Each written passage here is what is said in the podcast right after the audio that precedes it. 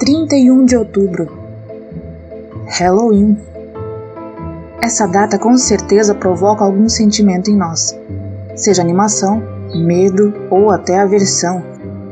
É fato que nesse dia, todos os anos, somos imersos em indagações e brincadeiras sobre o desconhecido.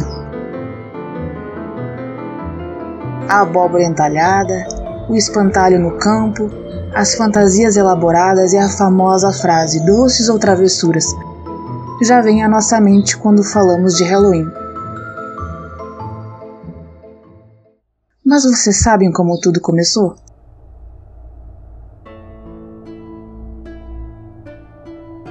Há dois mil anos atrás, na Europa, vivia o povo celta. Na região do que hoje conhecemos como Reino Unido, Irlanda e parte da França, Itália, Portugal e Espanha. A tradição do Halloween começa com eles. 31 de outubro era o ano novo por lá. Essa data marcava a transição do fim do verão e das colheitas para o início do inverno. A crença celta era de que durante essa noite o mundo dos vivos e dos mortos se aproximava.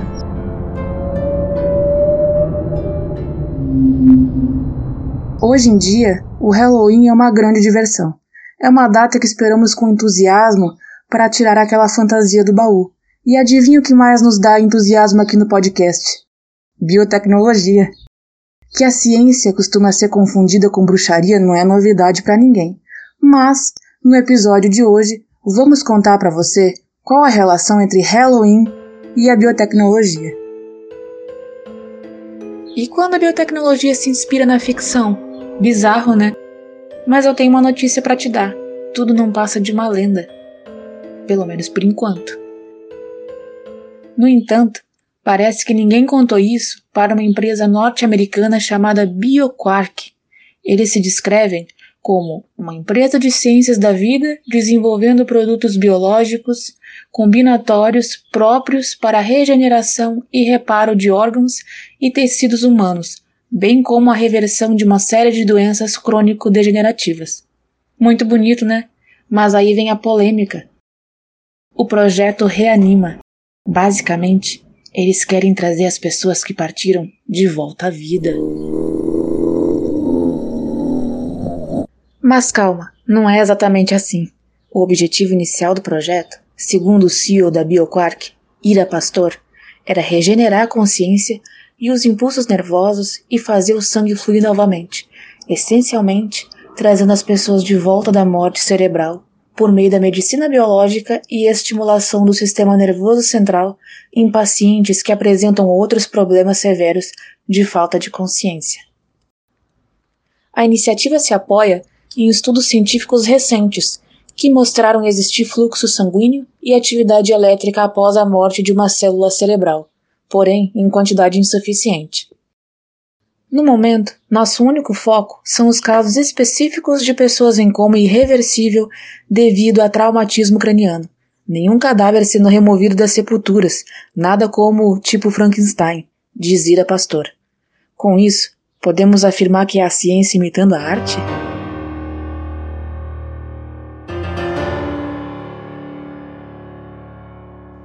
Outra travessura biotecnológica que vem sendo desenvolvida nos últimos anos são as biotatuagens. Você já parou para pensar como seria incorporar o DNA de um ente querido em uma tatuagem? Recentemente, a empresa americana de biotecnologia Endeavor Life Sciences criou uma tecnologia chamada Everence, que permite esse tipo de ação. A pessoa interessada envia o material biológico Pode ser um fragmento de pele, um cotonete, sangue, cabelo ou saliva para a empresa. E esse material é amplificado e encapsulado em polimetilmetacrilato ou PMMA, que é um polímero transparente, popularmente conhecido como acrílico e já bastante consolidado na área biomédica. Essas microcápsulas acrílicas se agregam formando um pó branco e fino, biocompatível e não absorvível, que pode ser misturado com tinta de tatuagem tradicional. Como as microcápsulas estão totalmente fechadas, a princípio o conteúdo dentro delas nunca entrará em contato com o tecido do corpo do cliente, garantindo sua segurança. Outros materiais como areia, água do mar, cinzas cremadas, tecidos animais e vegetais também podem ser encapsulados e utilizados na arte corporal, agregando à tatuagem um significado especial baseado na vivência ou saudade de cada um. A intenção é que as pessoas de fato carreguem consigo uma parte daqueles que já se foram e sintam-se melhor a cada memória relembrada e agora marcada na pele. Não poderíamos deixar de citar aqui um emblemático mundo criado por uma escritora britânica. Para os amantes do menino com raio na testa e do professor com barba de meio metro, falaremos agora sobre Harry Potter.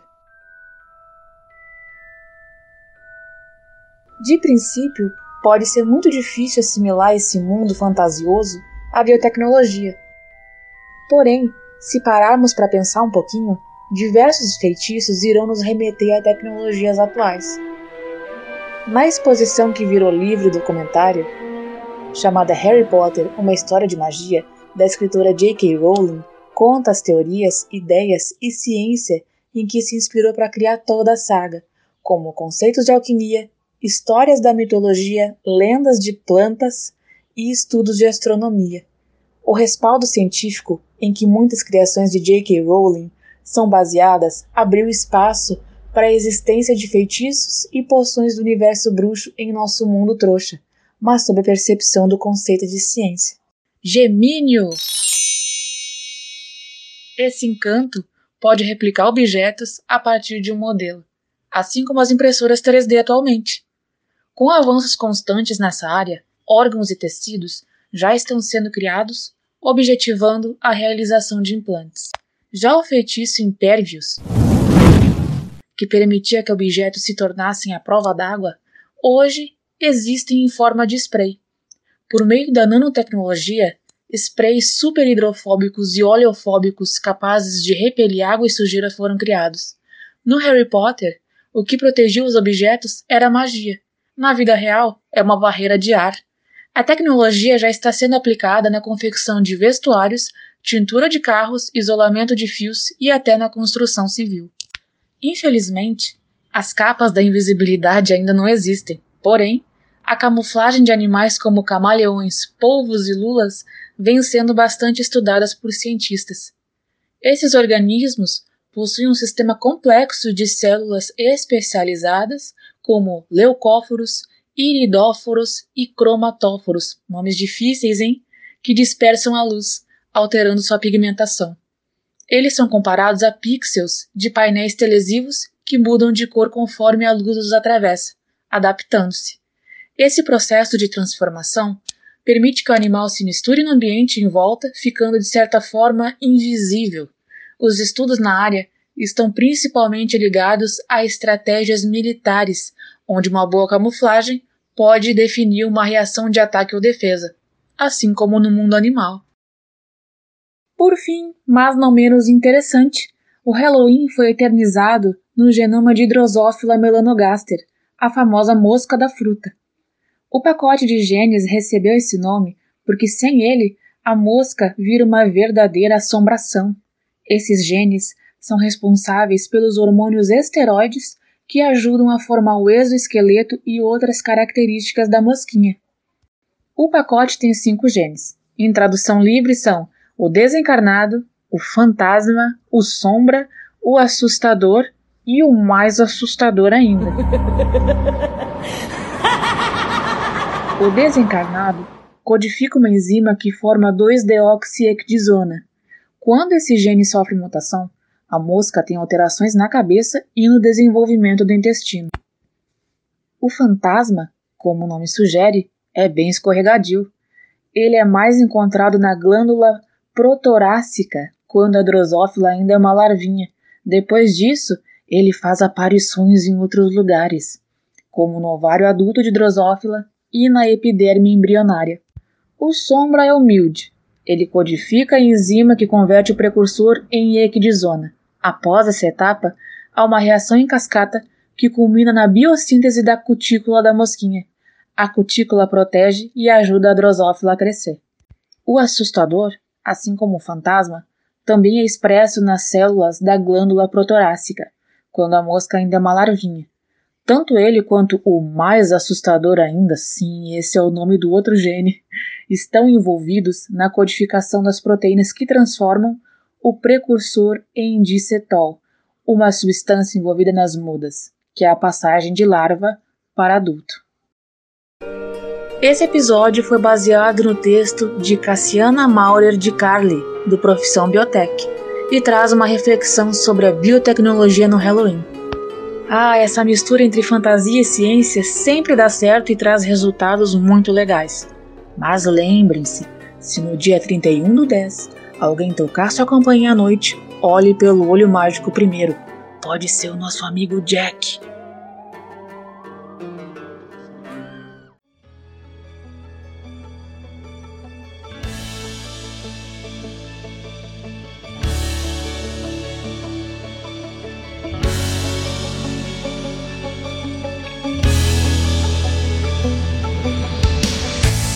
Obrigada por ouvir a este episódio do Bioetech.